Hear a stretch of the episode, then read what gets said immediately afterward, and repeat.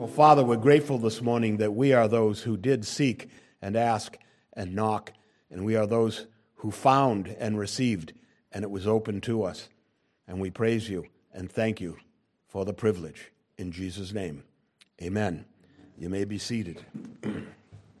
we started off this morning with the great hymn of Martin Luther's, A Mighty Fortress, we call it, um, written somewhere in the 16th century, I'm going to guess in the 1520s or 30s, because Martin Luther did a great lot of writing in those days.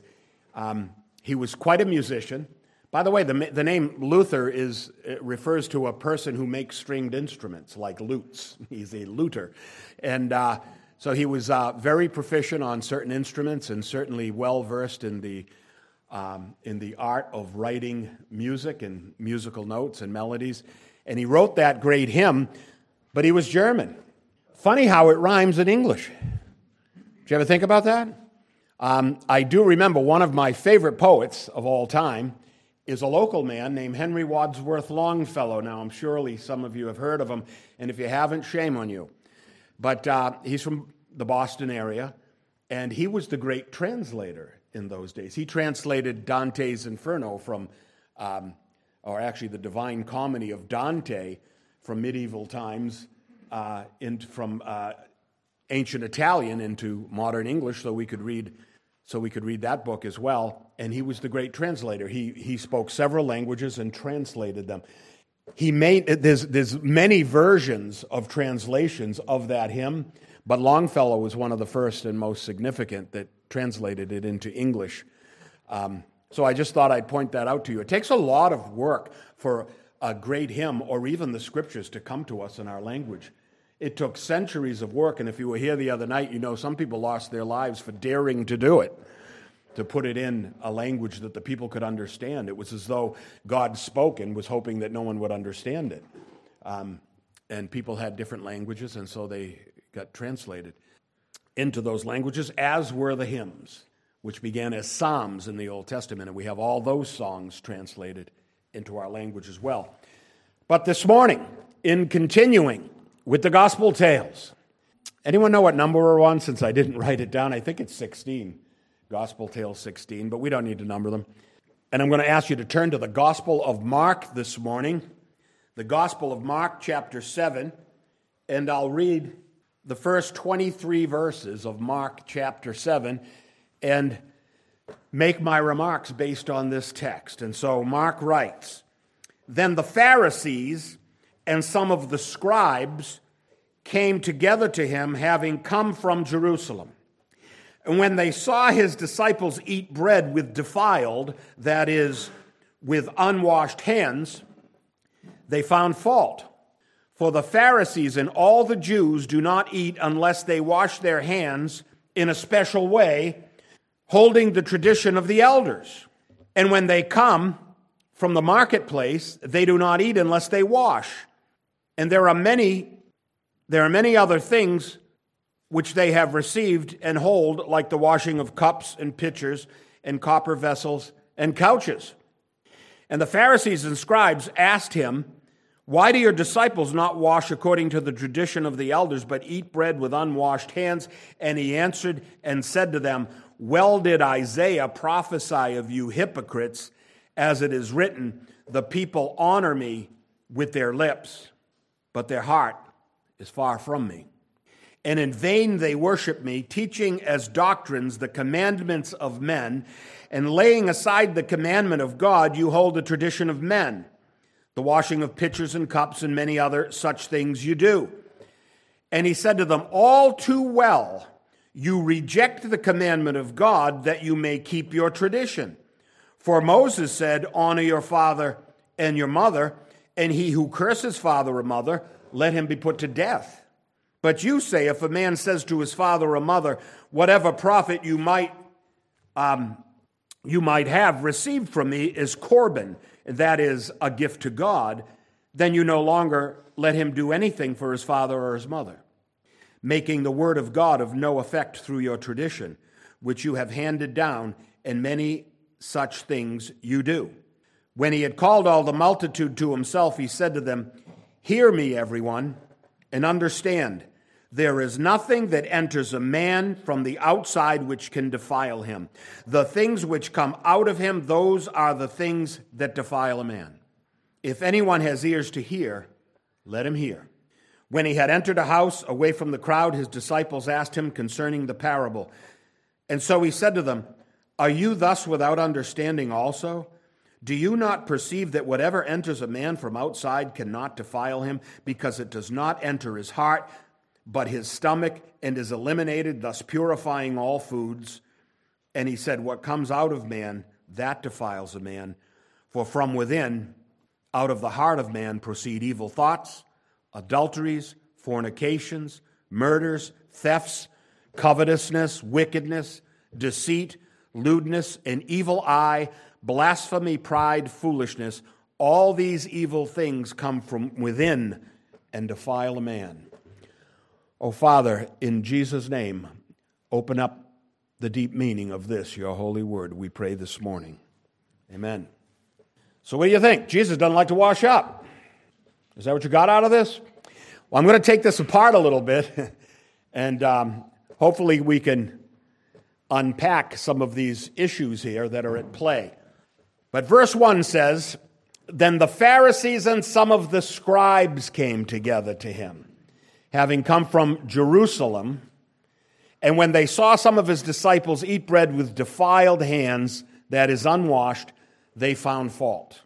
For the Pharisees and all the Jews do not eat unless they wash their hands in a special way, holding to the tradition of elders. When they come from the marketplace, they do not eat unless they wash, and there are many other things which they have received and hold, like the washing of cups and pitchers and vessels and couches. Hope you're not home washing those couches. There's a couple of things I want to deal with before we get to the matter of this washing. All right? First of all, we should note that during the intertestamental period, there were a great number of fundamental developments that happened among the Jewish people. Now, what do I mean by the intertestamental period? You know, you have a Bible, a Bible. It consists of, I don't know, a bunch of books, a lot of books, right? I think there's 66, if I'm not mistaken. There's 39 Old Testament books, but those books were finished four centuries before Jesus was born. So when Jesus came into the world, the Bible only consisted of the Old Testament, the laws of God, the story of creation and of the flood, and the Psalms of David, and the prophecies of Elijah and Isaiah and Jeremiah and Ezekiel and all the prophets. So they had their 39 books. And that canon, if you will, it's called the canon of Scripture, the standard of Scripture, was closed. Nothing was added to it since the 5th century BC. Now, that's a long period. So, in that intertestamental period, before the New Testament was written, a lot of things developed in Israel, like these traditions that Jesus doesn't like. All right? Now, the New Testament came around based on the words of Christ. So it wasn't it didn't happen in the time of Christ's life, but the apostles and others wrote those things down after Jesus died. Okay? One of the oldest New Testament books is the Gospel of Matthew. Another contender for the earliest would be James and so forth. They're not in chronological order in your Bible. All right? So you have these things, the Old Testament and the New Testament, and you have 400 years and several empires being risen up and conquered during that time, and yet the Jewish people are still there waiting for their Messiah. And so Jesus comes on the scene. So in the New Testament, there are many things that we find that were not present in the Old Testament. They rose up in this intertestamental period. For one, the synagogue system. There were synagogues scattered about like local churches throughout Israel. In fact, throughout the world, the known world, which was uh, Europe, Asia, and Africa, Northern Africa, right? So there was the synagogue system where the Jews could go in a town if there was more than 10 uh, worshiping Jews in a city or town, they could start a synagogue, and they would, and they'd appoint elders, and they'd have services much like we do today. Very similar, in fact. But that whole synagogue system wasn't in the Old Testament. It happened in the intertestamental period. So that's one thing. The temple complex that played such a part in the social and religious lives of the Jews was not present in the Old Testament. Now, I want to um, qualify that a bit. Of course, Solomon built the temple somewhere in 900 BC, all right? And it lasted for a few hundred years until Nebuchadnezzar of Babylon came in, burned it to the ground, and it was done for for another couple of hundred years until it was rebuilt by Zerubbabel in the Old Testament, all right? But the religious and social life of the Jews did not revolve around that temple complex in that time the way they did in Jesus' time when Herod rebuilt it and had that huge, wonderful, glorious, um, one of the wonders of the ancient world temples that Jesus taught in daily. And you'll see in the book of Acts, the apostles go there and they teach. Remember at the gate called Beautiful? Peter healed a man who was lame in his feet. And all this, their whole Jewish social life revolved around the temple complex. And that came all out of the intertestamental period. That temple was finished just before um, the time of, of Christ's ministry. All right, there were no Pharisees. We say this starts off the Pharisees came to him, the scribes came to him. No Pharisees in the Old Testament. They also rose up in that intertestamental period. The scribes as a group, Ezra was a scribe in the Old Testament, but as a religious sect of people with authority in uh, government and in the temple, the scribes weren't weren't a group in the uh, until the intertestamental period as well. Um, the Pharisees came out of the Maccabees, which you can read about in the books called the Maccabees. Um, uh, they were a sect that emerged from that great Jewish dynasty, and they began as a very good thing. That's until Jesus came on the scene and exposed so much of their religious hypocrisy. They arose in order to defend the Jewish way of life against foreign influences.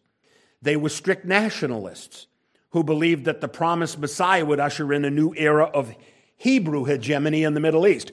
In the time of Jesus, there was a lot of freedom among the Jews to worship the way they wanted, but they were not autonomous. The Roman Empire ran them. If you remember, in order to crucify Jesus, the priests had to go to the Roman governor and ask permission to do it. Only he could give the order of execution. So they, they weren't a, an autonomous state. But people like the Maccabees and the Pharisees after them were these political groups that were always trying to uh, pull Israel back out of the grip of these great other empires. The Sadducees were an Old Testament were not an Old Testament group but an intertestamental group. They came out of that time as well. They were wealthy social-minded activists, but they had no love of tradition and of religion at all. Isn't it interesting that the Sadducees were in charge of the temple? The ones who didn't believe in the Old Testament, didn't believe in the prophecies of Messiah, didn't believe in a resurrection from the dead. These were the people running the church, basically. Those who had no love for things religious or for the Word of God. And so Jesus, of course, opposed these groups and they came out to oppose him here. Now, there's a number of other significant things that emerge in this time, like the Septuagint. That was the, that was the translation of the Old Testament into the Greek language. That came about in the second century BC. There was other groups, the scribes, the Herodians, and even wonderful new developments in the celebration of Passover. They couldn't have Passover the way they had it in Jesus' time, in the intertestamental time. They didn't have the temple complex prepared to receive hundreds of thousands of pilgrims every year. And then finally, there was one other development that happened between the time where Malachi, the last book of the Old Testament, was written, and Matthew's Gospel, the first book of the New Testament, there emerged in Jewish life a whole slew of traditions that did not come from the Word of God. And why wouldn't that be the case? With all those centuries going by, Hebrews didn't even speak Hebrew anymore. They spoke Aramaic, they spoke Greek. Everyone in the world spoke the Greek language that Alexander the Great had spread to all the continents, right? The known continents, I should say. The, American Indians were not speaking Greek. I just want to put that out there. Um, so all these traditions emerged. Who could blame them? There were 400 years that the revelation of God was silent. There was no prophet in the land. No prophet emerged on the scene in Israel in the time of the Persian conquest and the advent of Christ. And in the meantime, the Persians were conquered by the Greeks, the Greeks were conquered by the Romans, and the Jews were conquered by all of them. And each new empire came on the scene with its language and its culture and its gods and its religion. And so the people, the scholars, the priests, um, the Levites developed their own traditions. And one by one, they forgot the traditions that were handed down to them and written in the Word of God by Moses. They claimed to follow Moses, but they didn't follow Moses. And Jesus was always showing them this hypocrisy. And so I would ask who could blame them for adding all these traditions? Well, apparently the Lord God of heaven blamed them. Now, it's one thing, friends, to create new traditions. It's another for these traditions to replace the ones that God gave us to honor and commanded that we keep. There's the difference, friends. Keep that in your mind. We have great liberty in Christ. We're not under the ancient law. We can create traditions, but we can't wipe out the traditions He gave us. Those are the sacred ones. Ours are just the ones we like. And so God was essentially forgotten in Jewish life. He didn't speak, but His word was inscribed in writing. The 39 books of the Old Testament uh, was the written word of God and it was entrusted to them, but it was not enough. Is it any wonder that the secrets regarding the time and place and identity of the Messiah was not known to them? They didn't study the word. They should have known Jesus was the Messiah, but they didn't study the word and the prophecies and didn't know it had to be him. And so when he arrived, instead of honoring him, they come out like they do in this passage to berate and accuse him and they accuse him for not honoring their traditions. They not only berate and accuse him, but they travel many miles to do it. And so, another point of interest to me is the next mention that the religious elite, the Pharisees and the scribes, come from Jerusalem. Now, we find in our passage that Jesus, if you look in the previous paragraph, was in a little coastal city named Gennesaret, which is in Galilee. Galilee is in the north, Jerusalem's in the south. 80 or 100 miles away, these men traveled on foot just to accuse Jesus of breaking the laws of their traditions. And so, in that time, the religious elite came from Jerusalem. And because they were from Jerusalem, they were considered a higher authority than the local leaders. They weren't really a higher authority, but people respected them as that. And so they came there for no other reason than to pick a fight with the itinerant preacher from Nazareth in order to give the local leaders an example to follow in opposing Christ. They didn't want anyone following him and his traditions, but them and their traditions. You see how they set this up as two warring camps? They feared that some of the locals would receive him, and so they did. You may, may remember Jairus the elder of the Capernaum um, synagogue where Peter worshiped, who's, he came to Christ to heal his daughter. You know, it's funny, when you're really in trouble, I think you'd rather go to Jesus than accuse him. And that's what a lot of people did.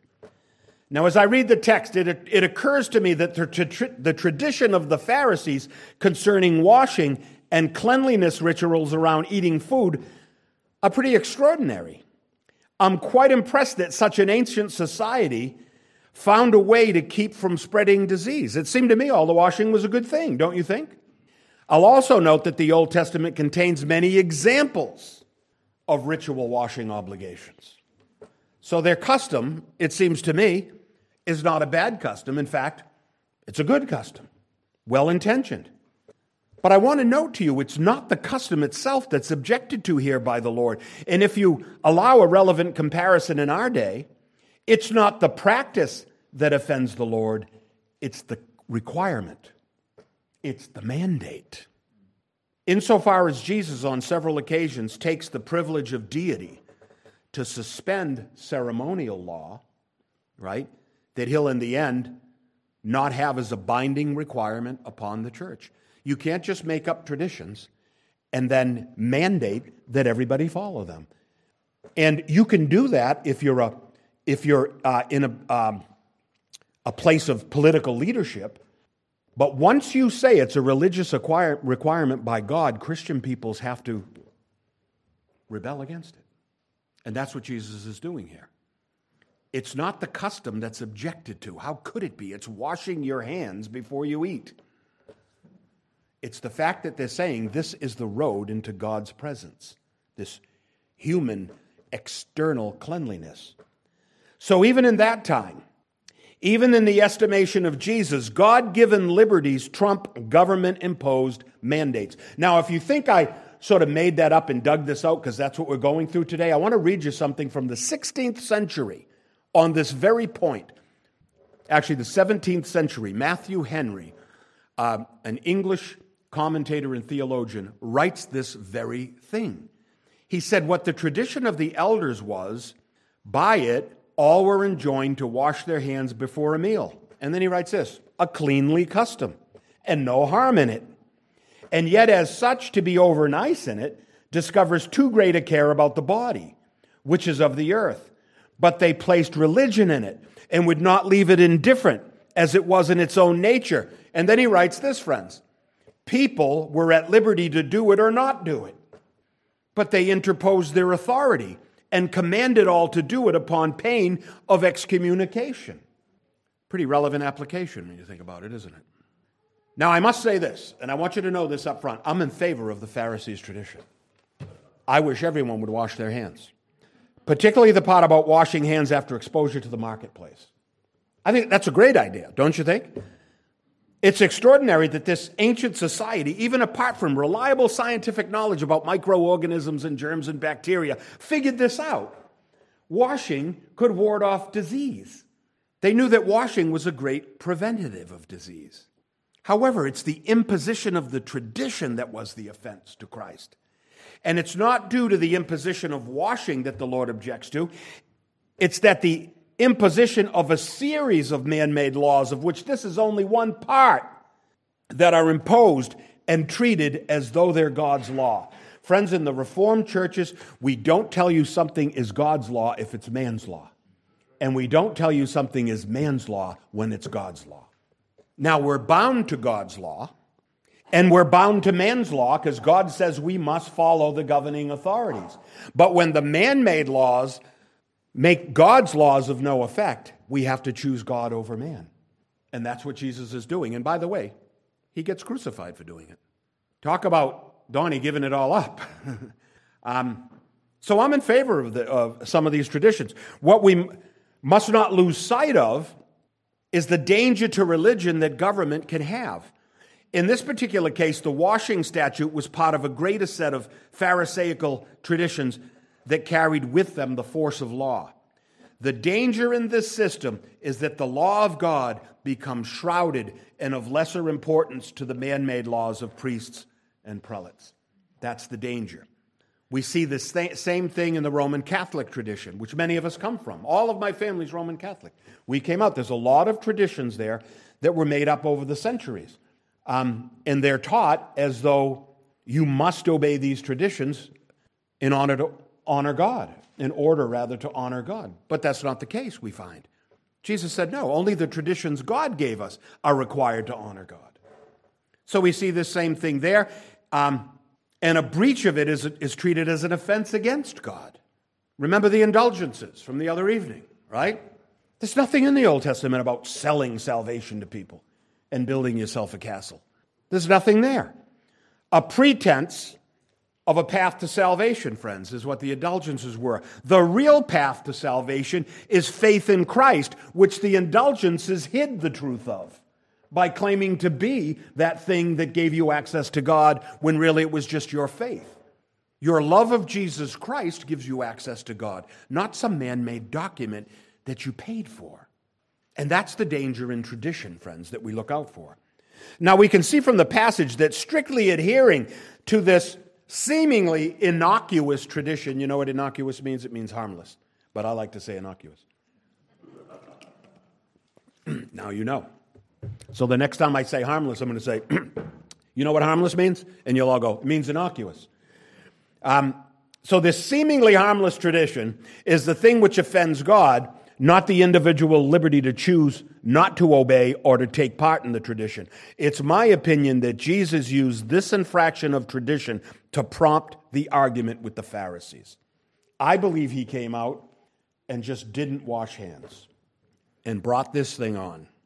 He wanted to point out to them to defang these burdensome laws.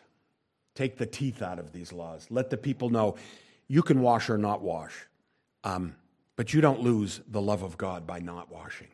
And so the Lord offers them this egregious example. So he gives them this example of how traditions override mandates or divine mandates. He said, Moses said, and as we all know, it's one of the Ten Commandments honor your father and mother. And it says, He who curses father or mother, let him be put to death. Did you know not honoring your parents in Old Testament times was a capital offense? Interesting how highly he held that up. We would say, That's crazy. But in those days, they held up the honoring your mother and father as a very high uh, place before God. And he says, that's what God says, honor your father and mother. But then he says, but you say, if a father, if a man says to his father or mother, whatever profit you might have received from me is Corban, that's a gift to God, you no longer let him do anything for his father or mother, making the word of God of no effect through your tradition, which you've handed down. In other words, you're not required to take care of your parents in their old age if you don't want to. All you have to do is declare that, um, that the uh, money that you would help them with is a gift to God, and then you just leave them on your own. Jesus thought that was reprehensible. And then he said, And many such things you do. He didn't name them all. But here's the sin in it, friends. Here's the offense that the simple, harmless tradition poses for people of faith. Because people who will have faith in Christ must strive for and fight for the liberty to express that faith. And these are being denied that liberty. And how are they denied the liberty? They're not taught the word of God, they're taught the word of men instead. That's all you have to do is shield it, is hide the truth with another thing that seems really good and sublime and holy, like washing. And we'll present that as the thing that pleases God instead of faith in Christ because these people hated Christ. He was a threat to their authority. And Jesus argues with them all throughout the Gospels. As you read the Gospels, you'll see that. So if the disciples said to Jesus, Why don't we just wash as they would have us wash? What's the harm in it? Right? He might say to them, We'll only wash if they stop demanding it. As long as they pretend that their requirement is God's requirement, we can't take part in it because we're witnessing to other people that what they're saying is true when it's demonstrably false. And so the disciples go on to ask him about these very things. and the Lord, in his great love for his disciples, takes them aside and he explains it to them. And so he says this. So Mark writes, when he had called the multitude to himself, notice how he had all these disciples now. He calls them a multitude. He called them aside he said to them, Hear me, everyone, and understand. There's nothing that enters a man from outside that can defile him. Friends, you can be as dirty, filthy as any coal miner or any homeless person on the street with no access to facilities, and that is not the kind of filth that offends God. That's what he's saying. The things which come out of him, those are the things that defile a man. If anyone has ears to hear, let him hear. In other words, please try to understand what I'm saying to you. Friends, that's the gospel. What he just said there is a gospel. What comes out of man. In other words, what's already in you is what offends God. The gospel of Christ tells us there is nothing a person can do to free himself of all the things and all the sin that lurks in the heart of men. And Jesus named them. He said, from within the heart of men proceed evil thoughts adultery, fornication, murder, theft, covetousness, blasphemy, lewdness. He names all these things. Those come from inside of a man, those don't come from the dirt from the ground that got on the man. Friends, try to remember something about dirt. God invented dirt, He doesn't hate it the way these Pharisees seem to. All right? And so, if all the things that offend God come from within the man, there's no washing that can clean your soul. You can't clean your soul by washing it. There's no ritual that can atone for the sins we commit daily. There's no indulgence that we can buy. The only indulgence that can free us is not from the priests, it's not from the Pope, it's the blood of Christ. That's the only thing that washes us inwardly. And even that cannot be bought. It cannot be bought by a man because we can't afford it. It would cost us our lives. And the whole point is we're trying to save our lives, right? We're trying to reap eternal life. Why have religion if there's no promise of an afterlife? So I may say, and I've said before, that I agree with washing before meals. It's a good thing. In fact, I, I require it of my children. Well, when they were little, they're all men now, they do what they want. I also agree with washing cups and plates and pitchers and furniture. I like clean stuff. And so far as I know, there's no law against doing such things. And I'll take it even one step further. Even if there is a mandate law that I must do all these things, I have no reason to rebel against such laws. But if the authority says to me that I must wash so that I may become acceptable to God, well, then I must resist because I'm denying my faith in Christ who makes me acceptable to God and only that faith in Christ. I must resist because if I wash in compliance with such laws and traditions, then I deny the true gospel. And the true gospel tells me that my soul may only be cleansed by the blood of Christ and not the traditions and the detergents of men. The blood of Christ is the detergent of the soul. Faith in him crucified. And so, with the Pharisees, while the Pharisees are demanding outward cleanliness, they wallow in inward defilement. Remember, Jesus said to them this in another place. Jesus was always fighting with the Pharisees, by the way. And in the end, they have their way and they call for him to, uh, to go to the cross. And they think they're rid of him. But see, a man who has no sin and therefore no reason to really wash can't be held by death. So he rises again, and for the last 2,000 years has taunted them all the more. And so he says to them, You are whitewashed tombs. And he goes on to describe it. He says, which look beautiful outwardly. You ever see a beautiful tomb? You ever go in the graveyard and see these beautiful sepulchres with, with uh, great wooden uh, or iron gates, and you open it up, and there's all these sarcophagi in there, and these uh, relief statues on each one, and these wonderful sayings, a beautiful tomb. Inside those things, not so beautiful. And he says, the Pharisees are like that. He says, you're beautiful on the outside because they wore these beautiful robes with scripture verses on the, on the hems of their garments. He says, But on the inside, you're full of dead men's bones and all uncleanness, just like a tomb. It's quite a vivid illustration, isn't it? The robes and the saucers and their cups are clean, friends. Their bodies and hands and feet are clean, but they've forgotten what their Old Testament taught them. While they're outwardly clean, they're inwardly dirty. And God looks not at the outward appearance of man, but of the inward appearance. And they should have known this because Samuel the prophet said in the book of 1 Samuel this very thing. He said, Do not look at his appearance or at his physical stature, because I have refused him. The Lord does not see as man sees, for man looks at the outward appearance, but the Lord looks at the heart. You can't just dress up for church and think God's happy. You can confess your sin, and he's quite pleased. Friends, there's a great reason why man does not look at the heart. He's not able to. And it doesn't really mean the physical blood pump, the heart. I want you to know that it's the spiritual part of man that we talk about when we say the heart of man. Man is incapable of seeing the heart. And so God sent his prophet to tell the people what's in them because they can't see it. You know, we had a friend back when we were at Mullen Hill Church years ago, and he needed a heart transplant. And this was a Christian man, and he had years earlier asked, like we like to say, asked Jesus into his heart. And so he searched around, searched around. He got this heart transplant. Our prayers were answered. He was saved. The great doctors of our day put this new heart inside him. He came back to church and we called him aside and said, You're not saved anymore. You got to ask God into the new heart. And of course, it was a big joke. We were kidding because it's not really about the blood pump heart. But for a minute, we had him. We had him going. Yeah, it was kind of a mean joke now that I think about it. Should have left that one alone. Um, and so the Pharisees have forgotten the word of God. They couldn't see sin, but they could see dirt so they washed away the dirt and kept the sin. That's what traditions tend to do wash away the dirt, keep the sin. They had the written word, but they forgot it. Friends, think of the trouble God went to to give them the 39 books of the Old Testament. All these people down through the ages. Moses was in 1500 BC, Abraham was 2000 BC, right? And Moses wrote the first five books.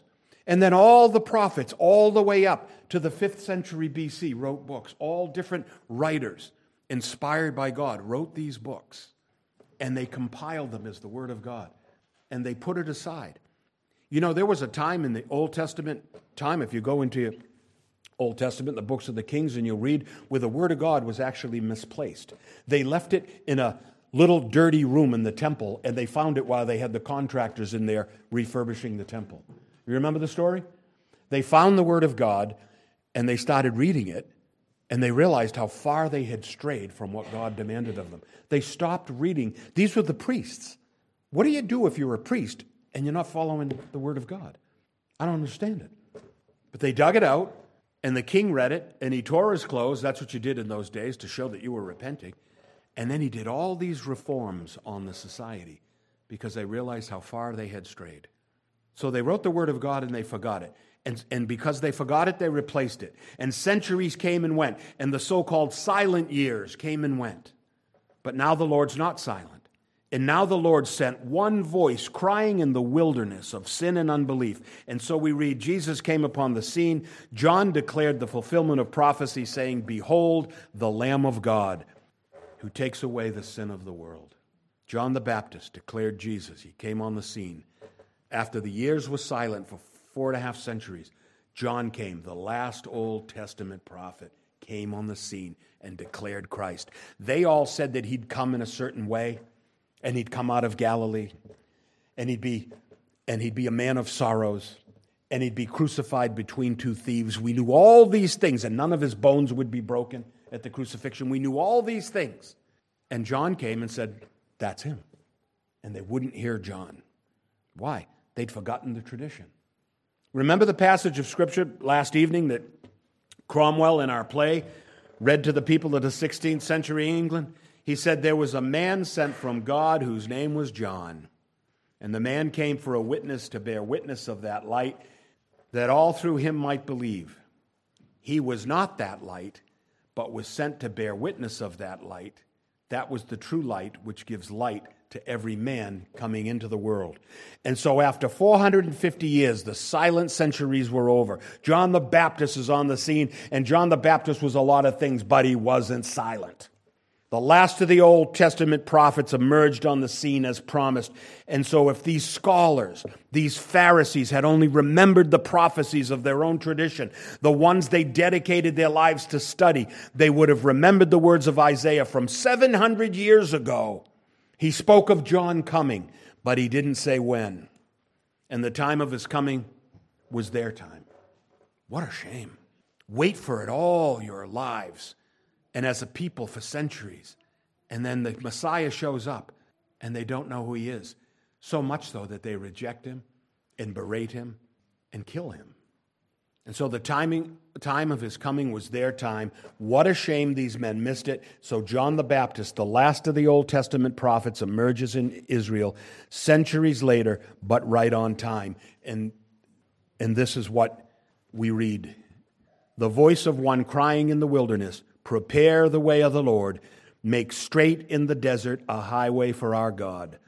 Every valley shall be exalted, every mountain and hill brought low. The crooked places shall be made straight, and the rough places smooth, and the glory of the Lord shall be revealed, and all flesh shall see it together, for the mouth of the Lord has spoken.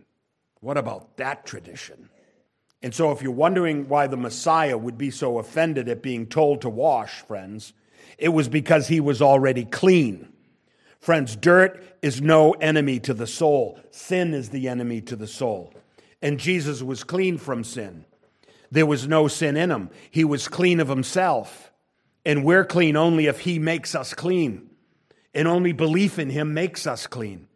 Friends, it has been said cleanliness is next to godliness. Did you ever hear that? Guess what? It's true only if the uncleanliness we speak of is the uncleanliness of sin. Then cleanliness is next to godliness. In fact, cleanliness is godliness. The dirtiest person in the world may be inwardly clean if he's trusted his soul to Christ. The outward dirt is easily washed off. The inward takes the blood of Christ to be made clean, and no amount of outward scouring can wash it off. And so Isaiah wrote again We are like an unclean thing, and all our righteousnesses are like filthy rags. In other words, there's nothing we can do to earn God's love. Friends, you can't earn God's love. That's why it's called grace. It's a gift. You can't earn it. You can't do anything to make God love you more than He does. And this is the, the better news. You can't do anything to make God love you less than He does. He just decides if He loves you. That's up to Him. We have no control over that. So, in other words, friends, there's no good works that we can commit that can make us right before God. We can't just do this, this, this, and now God receives us into eternal life. You hear people say all the time, Oh, I've, I've lived a good life, I'm going straight to heaven. The Bible doesn't say that. The Bible said Jesus lived a good life. Believe in him, you're going straight to heaven. There's no amount of earthly washing that can clean what sin has tarnished, but there is a way, only one, to perfect cleanliness. It is faith in Christ. Jesus said, I am the way. There's one way. He said, I am the way. There's one truth. Jesus said, I am the truth. There's one eternal life. Jesus said, I am the life. I'm the way and the truth and the life, he said. And he wasn't ashamed to say this no one could come to me, no one can come to my Father unless he goes through me. So we couldn't clean ourselves. We could not clean our souls. We could not earn his love. We could not wash away sin, but he loved us anyway. That's called the mercy of God. We were unlovely, but he loved us anyway. Do you ever see someone that you really think just doesn't deserve your love or even a kind word, but you love them anyway? That's when you're most Christ like in your life. Loving the unlovely, loving someone that didn't deserve it. That's what God does. And so he made a way for us to pay for the sins and transgressions we have all our lives committed. He made a way for our, not for us to pay for it, but for it to be paid. He took our penalty for us. He took our sin and gave us his righteousness. And so we read this from the Gospel of John. For God so loved the world that he gave his only begotten Son, that whosoever believeth in him should not perish, but have everlasting life. Whoever believes in him will not perish, but have everlasting life. And then John writes, God didn't send his son into the world to condemn the world, but that the world through him might be saved. He who believes in him is not condemned, but he who does not believe is condemned already, because he's not believed in the name of the only begotten Son of God. Friends, this is the gospel of Christ. And whatever traditions we add to our culture and our religious life, let our traditions be designed to point us always to this truth and not away from it. If our traditions become more important than the written word of God, friends, we're lost. But what's worse is that the message of God is lost to our children and to our children's children. If we lose it, who gives it to the next generation? That happened, as you saw, in the intertestamental period. Hundreds of years went by, and little by little, an attrition of the knowledge of the written word. And so, what do you do? You fill in the void with man made traditions that seem so godly. And they may even be good and godly traditions, but they can't save your soul. Only Christ can do that. If we shield the word of God from their eyes, we shield the only promise of eternal life. And that's the life and mission of God's true church in the world. There's no other mission because there's no other God. And it will be said of us what Jesus said of the Pharisees The people honor me with their lips, but their heart is far from me. In vain they worship me, teaching as doctrines the commandments of men. Friends, we've committed our church and our mission statement that we will not teach commandments of men as though they are commandments of God. Else we worship him in vain and not in spirit and truth the way He requires. Oh, Father, in Jesus' name we pray that you would ever give us this clear mission, O oh Lord of the church, to honor you in the ways that you would be honored, to recognize that eternal life is through faith in Christ and faith in Christ alone. We pray in Jesus' name. Amen.